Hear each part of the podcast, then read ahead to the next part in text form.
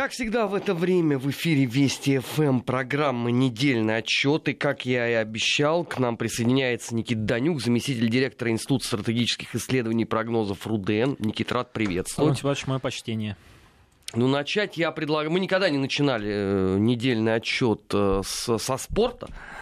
Но просто то, что я э, наблюдаю сегодня с 7 утра по московскому времени по отношению к Хабибу, э, Нурмагомедову. И это, по-моему, уже вообще за гранью добра и зла.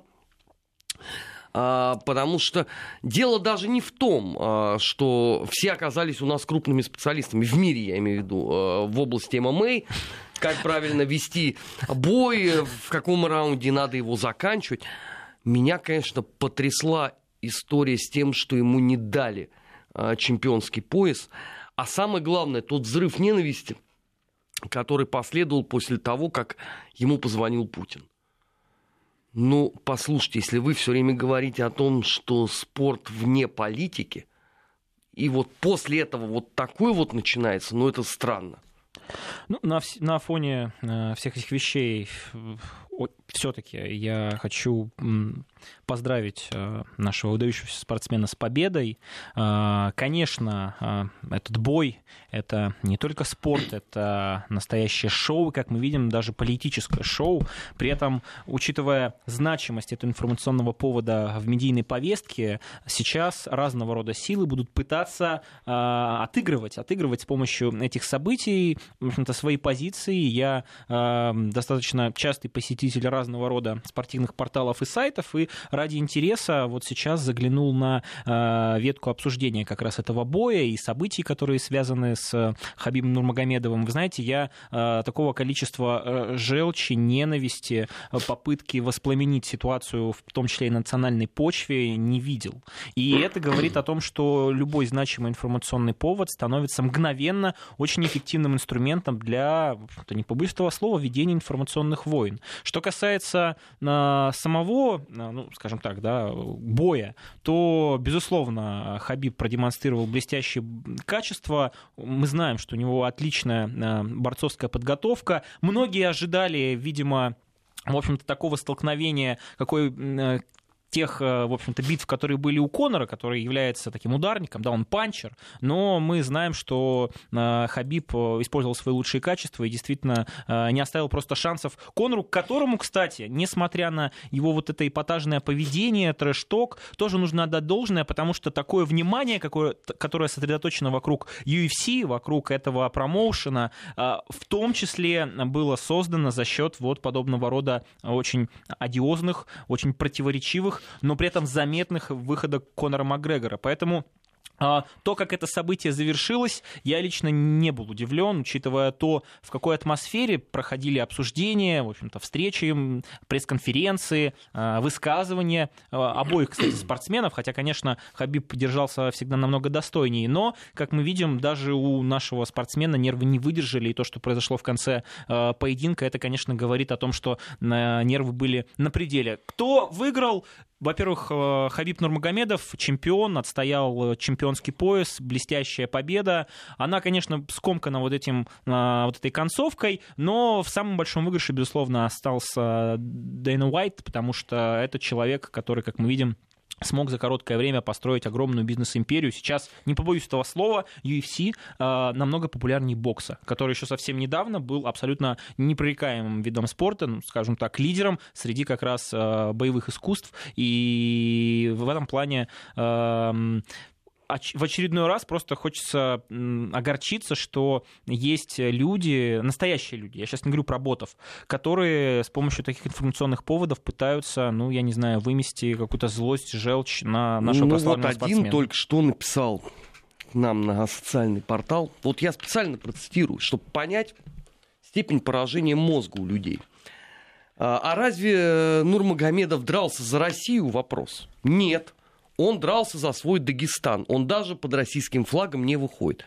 Я могу ну вот... что-то не понимать, но если человек дерется за Дагестан, он автоматически дерется за Россию. Вообще-то у нас Дагестан является э, национальной республикой и частью Российской Федерации. И э, говорить о том, что э, Нурмагомедов это человек, который не ассоциирует себя с Россией, э, только из-за того, что он, в отличие от Макгрегора, постоянно не носит на своих плечах российский флаг, ну, мне кажется, это попытка, Никит, ну опять ну же, провоцировать тоже... ситуацию с тобой не носим каждый день на плечах российский флаг. От этого не означает, что мы с тобой не ассоциируемся э, с, с Россией. Конечно. Ну вот есть мнение пользователя, которое имеет место быть, а есть мнение, например, э, президента нашей страны, у которого, кстати, сегодня день рождения. Также, пользуясь случаем, хотелось бы э, поздравить нашего национального лидера, который, как мы видим, по достоинству оценил победу Хабиба Нурмагомедова. На минуточку звонок президента, ну, как мне кажется, очень дорогого стоит Э, вот эти поздравления. Э, кстати, Сколько обрушилось действительно на Хабиба из-за этого звонка, но самое интересное, что и Конор э, Макгрегор во время так называемого своего трэш-тока, он периодически использовал тему своей фотографии с Владимиром Путиным. Ну, да, том... он же был на чемпионате да. мира. То есть, что с одной стороны, в общем-то, Владимир Путин, что с другой Владимир Путин, потому что если внимательно проанализировать средства массовой информации на Западе, э, если посмотреть э, всевозможные рейтинги, которые выходят из-под пера разного рода аналитических центров, то мы увидим, что в информационной повестке Первое место очень прочно, ну, естественно, в разных коннотациях держит как раз наш президент. А, а, фамилия нашего президента автоматически обозначает то, что новость будет просматриваемая, то, что трафик на сайт будет ну, достаточно таким большим, и это вызовет а, большие волны генерации обсуждений в социальных сетях, в, на интернет-порталах и так далее. Поэтому мне кажется, нужно гордиться победой нашего бойца. Можно по-разному относиться к позиции, к различного рода шагам, но, э, я не знаю, меня просто так учили, может быть, я уже тоже человек, хотя достаточно молодой из той эпохи, что, ну, если это свой, то как бы свой до конца. И даже несмотря на какие-то вещи, которые мне, может быть, тоже не нравятся, да, в поведении или в позиции, э, ну, если человек представляет Россию, при этом человек так или иначе является выдающимся спортсменом, э, то становиться э, на сторону э, людей, которые не рады этой победе, которые пытаются использовать ее для того, чтобы продемонстрировать свою, ну, я не знаю, какую-то ненависть, все-таки не стоит. Мне и Макгрегор очень симпатичен, действительно очень... Такой настоящий ирландец. Настоящий ирландец. Что, что самое интересное, ведь в эпоху вот этой э, леволиберальной демократии тотальной толерантности э, такие фигуры, как э, Хабиб, э, человек, который говорит о о своем понимании э, культурного наследия, культурных ценностей, э, его роли в том числе в воспитании молодежи. И э, Конор Макгрегор, человек, который не является типичным представителем вот этой толерантной Европы, который, извините, вот он такой, какой есть, такой настоящий мужик, да. С виски пришел, с виски, да, положено. вот прям представитель такой, ну не знаю, правоконсервативный такой, видно абсолютно среды. Причем он, кстати, интересно, он хороший семенин. И оба эти человека, как мы видим, являются а, очень привлекательными фигурами с точки зрения, э, в общем-то, внимания общественности. И, и, и тот, и другой, пусть по-разному, являются представителями далеко не либерального фланга. Поэтому ничего удивительного в том, что сейчас э, мы увидим поток ненависти, ну, в данном случае в сторону на Хабиба. К сожалению, в общем-то, ничего удивительного в этом нет, потому что у нас э, социальные сети, интернет — это пространство, в общем-то, которое тоже очень сильно сегментировано. Есть патриотический сегмент, мы тоже с коллегами много раз об этом говорили, анализировали, выходили доклады. Есть э, сегмент прогосударственный, есть либеральный сегмент. И если э, какая-то тема находится на перекрестке вот этих лагерей, то начинаются ожесточенные баталии, в том числе в интернет-пространстве. А, чтобы, так сказать, не уходить далеко от туманного Альбиона, хотя, конечно, Макгрегор относительно так к нему принадлежит, ну, скажем, к англосаксонской цивилизации. Санди Таймс сегодня порадовало. Военное командование Великобритании заявило о готовности провести кибератаку против России и оставить Кремль без электроэнергии. С аналогичной мыслью выступили в Дании. Ну, ладно, там э, Дания, как сказал бы Никита Сергеевич Хрущев, тоже люди головы повернуть не могут. Опускаем оставляем англичан. Никита, они так повоевать хотят. Не понимают вообще, что означает обесточивание Кремля силами э, британских военных. Вот примерно они отдают себе отчет, что они несут все. А, очень важный момент. Я все-таки надеюсь, что это цитата или эта информация является плодом, ну или, собственно, продуктом, видимо, журналиста из Sunday Times. Потому что если это действительно настоящая позиция Министерства обороны Великобритании, правительства консерваторов во главе с Терезой Мэй, то это одно из самых безрассудных, безответственных и вообще, если честно, каких-то невероятных парадоксальных заявлений, когда такая страна на официальном уровне заявляет о том, что она будет осуществлять кибератаки в отношении Российской Федерации, при этом еще называя цель и заявляя о том, что Москва останется без электроэнергии. Ну, там, Москва, Кремль, Россия останется без электроэнергии. Это, конечно, какой-то просто полный сюрреализм.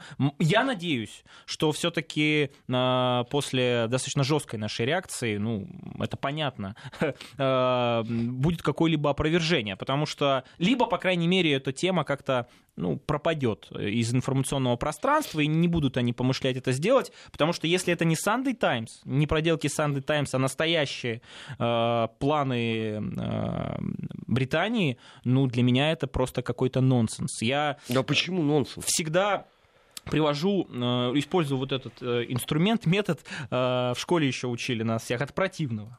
Давайте себе представим, что в уважаемой газете, у нас много разных газет серьезных в нашей стране, не будем называть там, ну, все, все и так понимают, выходит статья, что Кремль со ссылками ну, на анонимные источники, видимо, которые заслуживают доверия, планируют совершить э, кибератаки на значимые объекты инфраструктуры США, Великобритании, Германии, вообще любой страны. Ну, это что началось бы, я даже слабо могу себе представить, потому что если действительно подобного рода информация э, появляется, то, э, ну, честно, для меня это просто какой-то нонсенс. Почему я все-таки удивлен? Дело в том, что э, принцип как раз э, операции в киберпространстве заключается в том, что э, объект, по которому будет нанесен удар, объект либо это инфраструктуры, либо это какой-то сервер почтовый, либо домен, неважно. Он э, по определению должен быть, э, ну, собственно, оставаться в секрете. Иначе э, специально обученные люди, благо помимо людей, которые шляют кибератаки, существуют люди, которые защищают от этих кибератак, смогли бы спокойно подготовиться. Конечно, можно сразу сказать о том, что нет, это специально для отвода глаз было сделано. Сказали, что отставят без электричества, а на самом деле будет такая-такая атака. Неважно.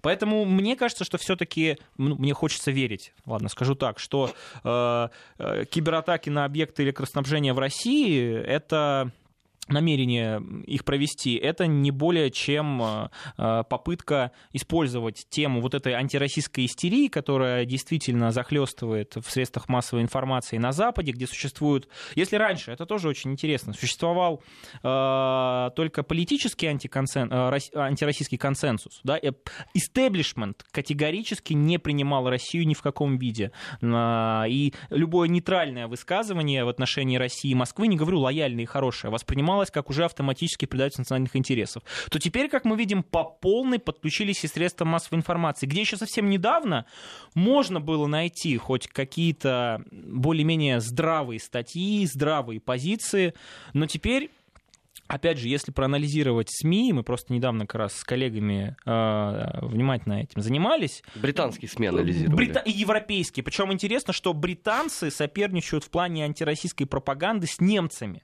Вот в Германии есть э, условно э, средства массовой информации, э, ну, скажем так, которые находятся на периферии внимания общества. Это в основном, в общем-то, те средства массовой информации, которые выражают мнение политических сил либо левого, либо правого такого спектра. Вот. А вот мейнстрим абсолютно поголовно антироссийский. То есть сказать что-то нормальное в отношении Путина не приход... просто нельзя. Тебя не поймут, ты сразу попадешь, скорее всего, под подозрение, значит, ты агент Кремля, значит, там на каких-то грантах сидишь, значит, у тебя родственники, может быть, в России, и, в общем-то, вся эта цепочка, она абсолютно э, простая, и, в общем человек потом за свою здравую, нормальную, логичную позицию будет вынужден страдать из-за вот этого консенсуса. Так вот, в Британии действительно в последнее время пытается стать во главе вот этой массированной антироссийской кампании, продемонстрировать, что э, э, у именно Лондона больше всего среди Европы э, оснований э, ошлять ответные, как они это называют, адекватные действия в отношении э, нашей страны. Я, правда, не могу понять, э, э, где хоть э, одно хоть одна тема, где Лондон предоставил нормальные доказательства, действовал в правовом поле, продемонстрировал, э, ну что называется, э, абсолютную беспристрастность и объективность. Нет, все. За каждый какой вопрос. Срок? Да? Ну, за сто лет я просто не назову. Вот за сто лет последних. Ну, вот, вот, вот. Поэтому это, конечно, э, какой-то нонсенс, если действительно в британском... Ну, ладно, когда говорят политики, и когда это все политическая риторика, э, которая доносится, ну, например, из стен британского парламента о том, что в отношении Кремля нужно переходить к более агрессивным действиям, Здесь можно понять, потому что политики пытаются с помощью этой риторики набирать политические очки, сделать это, как я уже говорил, очень просто. Э, любое заявление, любое упоминание Путина и Москвы моментально подхватывается средствами массовой информации, моментально цитируется, трансформируется быстро в заголовки, какую-то псевдоаналитику и так далее, и, что называется, человек получил профит политический. Но если э, подобного рода планы есть в Министерстве обороны Великобритании. Отсюда тогда два вопроса. Первое. А, если такие планы есть в Министерстве обороны, и они утекли, а такие планы должны быть государственной тайной, то надо спрашивать с дебилов-чиновников военного ведомства, которые непонятно зачем растрепали это все Санди Таймс. Вопрос второй э, с этой точки зрения. А вот в газете Санди Таймс хоть один грамотный человек, в принципе, есть в штате, вот который отдал бы себе отчет, что именно они публикуют. Ну, потому что, хорошо, это ведь многими может, э, не политиками российскими, условно, а российскими общественными деятелями восприниматься, извините, как казус были. Да. Ну, вам открыто да. говорят о том, да. что мы, извините, сейчас будем атаковать Кремль, будем его обестачивать. Вполне возможно, это как раз попытка э, совершить провокацию, спровоцировать на какой-нибудь э, ответ. Хотя, э, в общем-то, если это люди подразумевают, да, такой подход, то они, видимо, тоже не проанализировали, что Москва э, никогда не реагирует на подобного рода провокации, никогда в состоянии какой-то обиды, непонимания, истерии не совершает ни один ну, там, шаг, в том числе и внешнеполитический, а всегда подходит к решению задач с холодной головой. И это, кстати, тоже очень важный момент. К сожалению, мы часто сталкиваемся с ситуациями, когда эм, эмоции берут верх как это было в случае с, э, не знаю, сбитым нашим самолетом со стороны Турции. Да что далеко ходить? Вот на этой неделе у меня, вот я могу честно сказать, у меня эмоции взяли вверх, когда я узнал, что американский беспилотник 11 часов беспрепятственно летал около наших границ. Потому что э, у меня э, сразу в памяти то, о чем я много читал. Июнь 41 года, э, вот эти вот бесконечные полеты, мы не поддаемся на провокации, нам надо оттянуть момент, потом вот этот вот невиданный в мировой истории удар. Поэтому я когда вижу о том, что э, э самолеты противника начинают летать около нашей территории, я, естественно, начинаю нервничать. Это справедливо, Армен Сумбач. Я вас полностью понимаю, но люди, которые отвечают за нашу национальную безопасность, которые находятся в, не знаю, в Министерстве обороны, в целом ряде спецслужб, в конце концов, Совет Безопасности и наш президент, мы знаем это по целому ряду событий, связанных с Крымом, связанных с э, гражданской войной на юго-востоке Украины. Мы знаем, что всегда проходит очень, происходит очень тщательный анализ ситуации. И, видимо, если этот беспилотник не был сбит, значит, были на то причины. Если все-таки, как я считаю, красная линия была бы ну вот по-настоящему э, нашими э, так называемыми партнерами э, нарушена, и они бы перешли эту красную линию, я думаю, что последствия были бы, естественно, эти последствия, просто вызвали другую, следующую цепочку событий. И вот для того, чтобы эта следующая цепочка событий не началась, а мы прекрасно знаем, как бы все пошло, да, как это было в случае Боинга, э, доказательства, э, собственно, о, о том, что этот Боинг был сбит э, ракетой, которая находилась на территории Украины еще там с 86 года и так далее. Э, ведь... Ну, тут, понимаешь, тут, тут еще другой вопрос. Насколько она находилась на Украине в, именно в тот момент. Потому что там же нашли заявление э, вице-премьера правительства Украины, э, что они продали чего-то, э, грузинам в 2008 году, как раз незадолго до августа. Почему мы и говорим все время, ребята, покажите документы. Вот именно, да. То есть заявление, риторика это очень просто. А провести расследование, то, что мы постоянно требуем от наших оппонентов, и что они никогда не делают, в отношении Скрипалей, в отношении Ну, о Скрипалях мы отдельно в следующей да. части поговорим. А, в отношении сбитого Боинга мы делаем, мы готовим не быстро, очень тщательно аргументацию, доказательную базу, демонстрируем документы, показываем в общем, всю цепочку для того, чтобы показать, что, ну, ребята, вот наш адекватный ответ. Что вы можете на это сказать?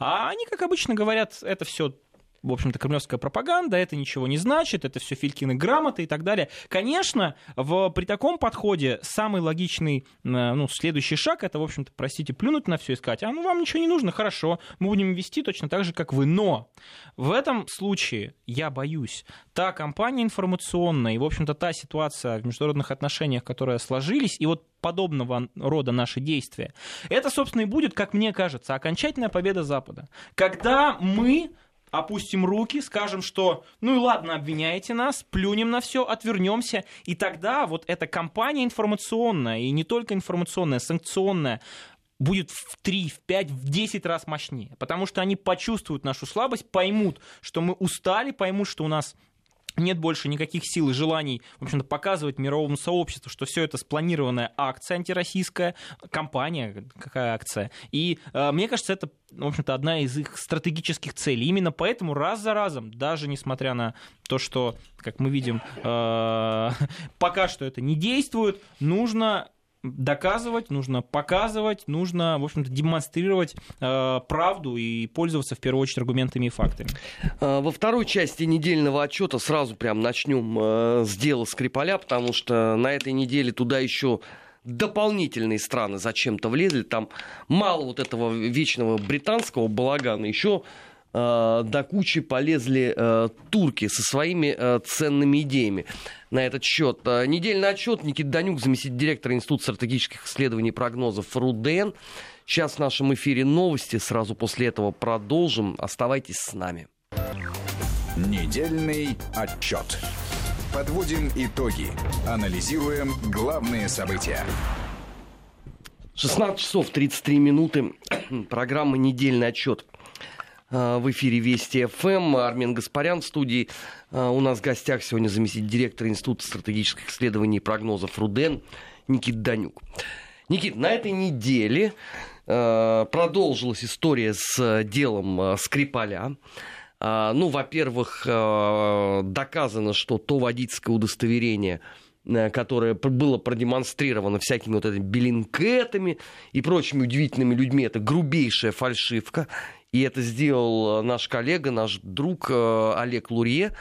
А параллельно э, турки тут решили внести свою, свою лепту вот в этот вселенский балаган, заявив о том, что, по их мнению, Баширов, он же Чипига, в 2015 году был среди тех, кто на территории Турции ликвидировал чеченского боевика.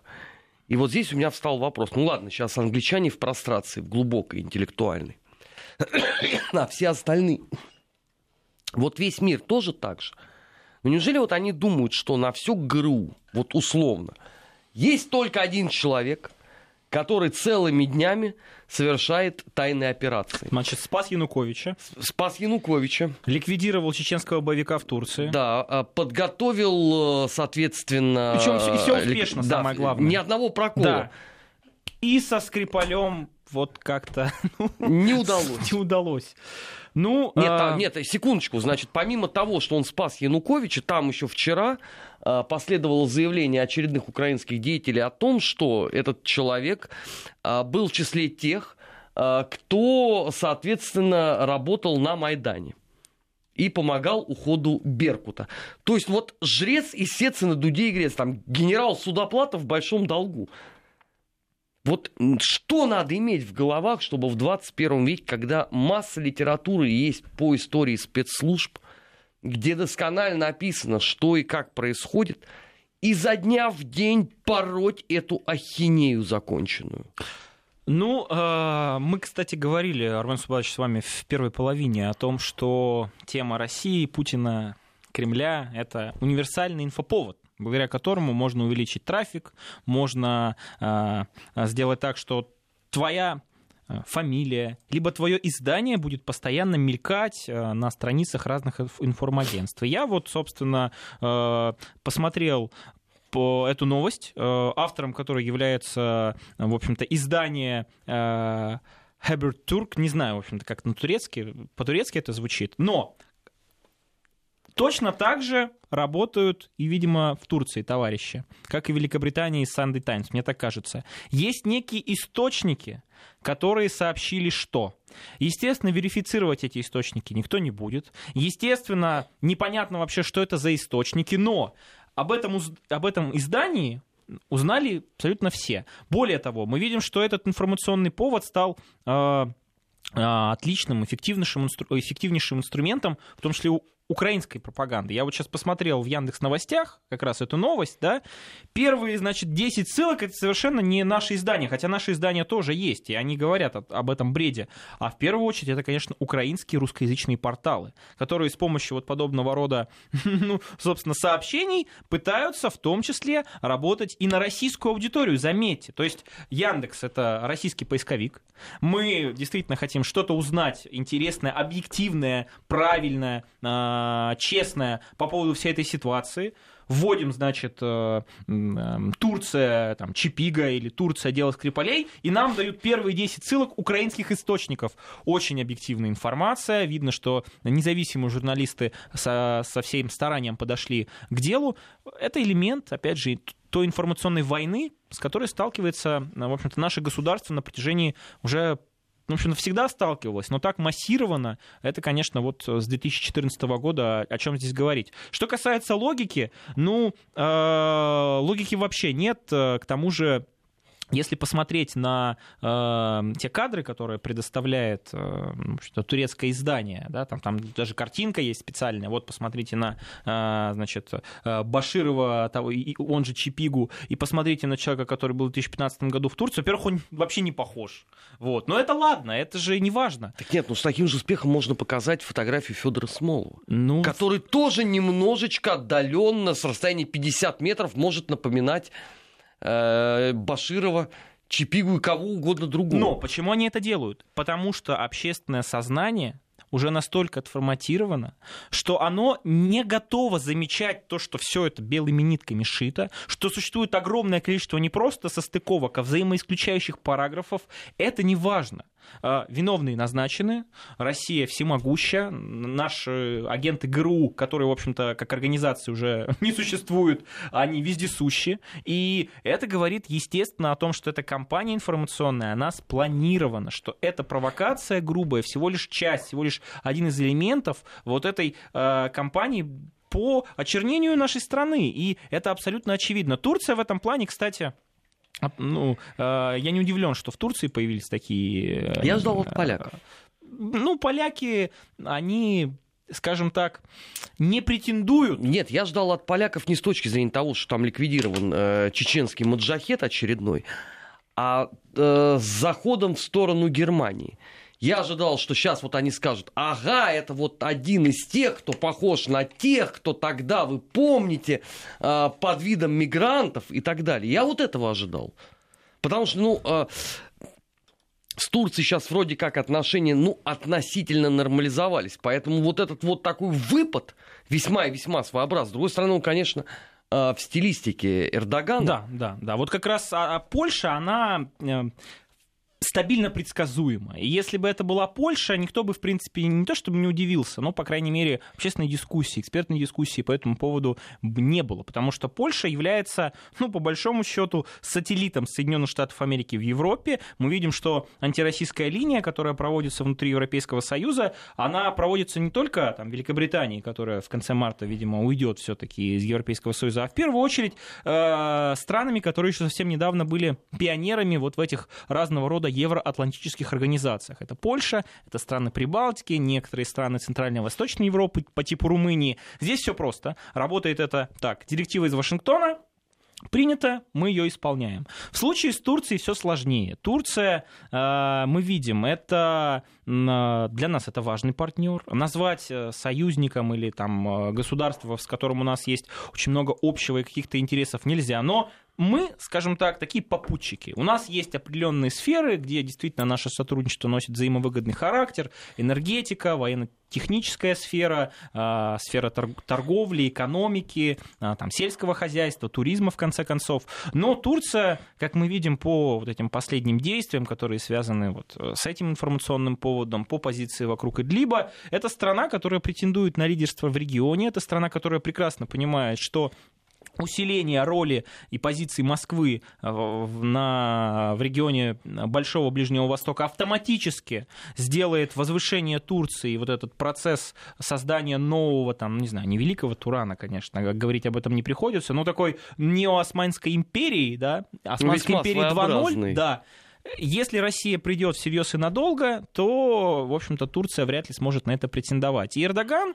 который использует в том числе в, для поддержания своего, а, ну, не могу сказать, высокого рейтинга доверия, потому что последние выборы как раз продемонстрировали, что Эрдоган не является национальным лидером, который может сплотить вокруг себя а, государство, общество, там, элиту политическую и так далее. Но, тем не менее, за счет вот, так, вот таких шагов, жестких, провокационных, за счет националистической риторики он пытается действительно э, держать э, такого реноме человека, э, э, который возглавляет Турцию, которая абсолютно независима. И, в общем-то, э, подобного рода, э, скажем так, шаги со стороны турецких газет, которые, напомню, кстати, это тоже важный момент. После попытки осуществления государственного переворота говорить о том, что в Турции есть газеты, которые полностью не подконтрольны Эрдогану, которые вообще являются полностью свободными, демократическими и независимыми, нет э,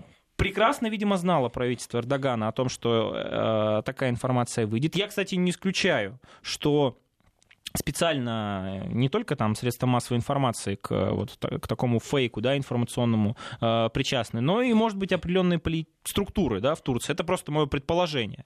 И вот пытались разыграть эту карту. К сожалению, э, мы видим, что э, это э, в общем-то, демонстрация того, что с Турцией постоянно нужно, ну, скажем так, держать ухо востро и, несмотря на какие-то взаимовыгодные проекты, прекрасно отдавать себе отчет, что это, в общем та сторона, которая вряд ли должна быть нашим союзником, потому что говорить о надежности, говорить там о лояльности и по-настоящему добром искреннем отношении в отношении нашей страны с стороны Турции, Анкары не приходится.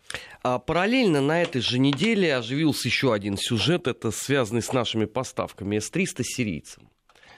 А, ну, понятно, что наши ситные друзья из нашей любимой структуры, которая называется BBG, заголосили, плачем Ярославна о том, что ну все, в общем, стабильности в регионе больше не будет. А, потому что, э, а как, как теперь жить-то с э, С-300? Так было все хорошо. А, а тут опять пришли вредные русские да. И притащили технику. Просто они, видимо, под словом стабильность подразумевали постоянные военные атаки с воздуха, Бомбёжки. безнаказанные, да, а, инфраструктуры Сирии, военных объектов, промышленных объектов и даже гражданских объектов.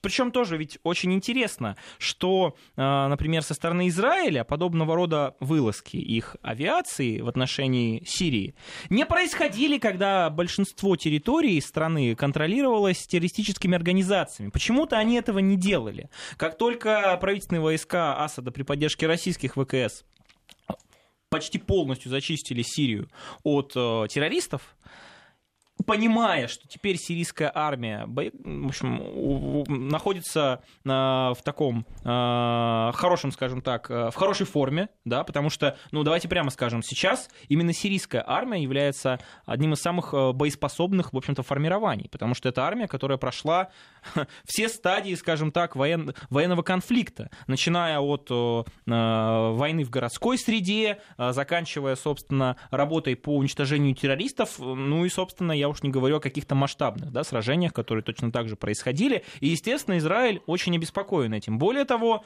чем успешнее борется э, Башар Асад в, э, с террористами, тем сильнее позиции Ирана в этом регионе, тем сильнее позиции Ирана, в том числе и в Сирии. А... Что не менее ненавистно ну, нашим западным друзьям. Да, Я да. даже не знаю, э, может быть, Иран более ненавистен, чем стабильность в Сирии. Вот. И, естественно, Сирия, э, в общем-то, Израиль, прекрасно это понимая, в общем-то, осуществляет определенные шаги. Тут, ну, прямо скажем, э, Израиль Израиль тоже можно понять в каком-то смысле, потому что мы знаем, какая риторика и э, какая атмосфера, ну, не побоюсь этого слова, атмосфера ненависти существует между там, Ираном и Израилем. Да? А один говорит о том, что мы будем бомбить ваши объекты, второй говорит, мы вообще ваше государство не признаем и вообще Нет, ну, у них не это многолетние, да. теплые отношения вот. друг к другу. Но здесь э, не будем забывать, что а, в свое время наша страна была готова поставить С-300 Сирии, и именно по очень такой искренней э, просьбе э, израильской стороны мы этого не сделали. А давая себе отчет в том, что, ну, действительно, регион очень взрывоопасный, и, в общем-то, С-300 это очень большое подспорье. Ну, и на придоброе мы получили традиционное ну, отношение получили. к себе. После этого, после того, как было сказано о том, что мы поставим С-300. Израиль же как э, ответил? Он сказал, хорошо, вы можете поставить, но зато тогда F-35 будут прилетать. Если раньше другие самолеты, которые, ну, теоретически могли, собственно, быть сбиты, то теперь стелс-истребители американского производства F-35, вы их не заметите, не хотелось бы, ну, скажем так, э, слишком цинично подходить к этому вопросу. Ну, посмотрим. Заметят ли С-300? А если заметят, ну, тогда что будет? Ну, вот в том-то и дело. И это как раз говорит, э, именно это связано с э, реакцией вот этой BBG, которая включила вот этот информационный рупор по поводу того, что С-300 подрывает стабильность и безопасность в регионе. Нет, товарищи, наоборот. С-300, ну, не везде, конечно, но в очень важных стратегических районах для Башара Асада устанавливает фактически бесполетную зону. Потому что если вы нарушите воздушное пространство Сирии на минуточку, это, это очень важно, а, международная коалиция во главе с Соединенными Штатами Америки и те военные контингенты, которые находятся на территории Сирии, находятся там вне закона, потому что они э, находятся там вне резолюции Совета Безопасности Организации Объединенных Наций. Только две стороны официально имеют право, это, кстати, относится в том числе и к Турции, имеют право находиться на территории Сирийской Арабской Республики. Это Россия, потому что у нас есть договор и есть приглашение со стороны официального законного правительства во главе с Башаром Асадом, Иран. Ну, примерно по такой же схеме. Все остальные находятся там незаконно. Мало того, что они находились там незаконно, так они еще осуществляли подобного рода варварские атаки, э, в результате которых, понятно, э, в первую очередь пытались нанести вред боеспособности сирийской армии, правительственной и э, тех производственных мощностей, которые, собственно, помогали Сирии восстановиться. Теперь это закончится, Сирия будет планомерно восстанавливаться, ну и после того, что значит, испытал сирийский народ а, после всех этих ужасов, вот этой войны бесконечной, еще с террористами и так далее, понятно, какое будет отношение Сирии на очень-очень долгие годы в отношении Израиля, в отношении других там а, разных игроков. Поэтому, естественно, они пытаются сделать так, чтобы Сирия как можно больше времени была слабой, чтобы она не смогла адекватно отвечать. Но есть Но маятник Москва. все, маятник качнулся да? в другую сторону. Да, да. Того, что было там пять лет назад уже не будет. Надо уже привыкать жить в новой реальности. Но я смотрю, что если брать там за условно информационное пространство усилия BBG, я клянусь, у меня ощущение, что сейчас на дворе 2013 год. Войска коалиции вот-вот закончат зачистку всей Сирии от Башара Асада, знамя демократии будет поднято на недосягаемую высоту, остальным приготовиться – ну, ребят, вы трезво посмотрите на вещи. Ну, невозможно все время находиться в интеллектуальном тумане. А кроме этого, я тоже не очень понимаю, вот эту позицию. А, хорошо, вы поставили С-300, а мы тогда будем летать на стелсах. Его не возьмет. И, и бомбить вот наши комплексы. А, а, да. а если, извините, возьмет, тогда как? Нет, у вас э, хорошая была история. Вы пользовались тем, что у Сирии не было возможности отразить ваши удары. И поэтому вы безнаказанно, как такой нормальный дворовый большой хулиган, приставал к маленькому. Окей. Но теперь у Сирии есть, как Э, пелось вот в той самой одесской песенке, у моей крошки есть маленькая штучка. Теперь у Сирии это есть. Вы что, хотите это проверить в действии? Да нет, я как раз думаю, что это не более чем бравада. Это как раз способ с помощью подобного рода риторики сохранить, ну, скажем так, лицо. Да, вы поставили С-300, но мы С-300 будем а, уничтожать, и вообще Израиль а если говорил... С-300 накроет, тогда как? Да, накроет 100%. То есть даже вот хваленые американские F-35, я не являюсь специалистом, да, в, скажем так, во- военно-технической плоскости, но я очень много читал по этой теме, и э, почти все говорят о том, что тех мощностей, которые есть у израильской авиации, э, там, по-моему, чуть больше десятка э, вот этих э, американских истребителей э, F-35, их э, просто э, ну, не хватит э, для того, чтобы безнаказанно нарушать воздушное пространство, оставаться невидимыми, незамеченными, ну и, соответственно, не становиться объектами и целями для наших российских комплексов. Поэтому в данном случае Израиль, э, ну, э, в общем, должен винить только самого себя не нужно было э, вот, э, создавать подобного рода ситуацию, когда погибли э, наши военные, когда был сбит наш самолет.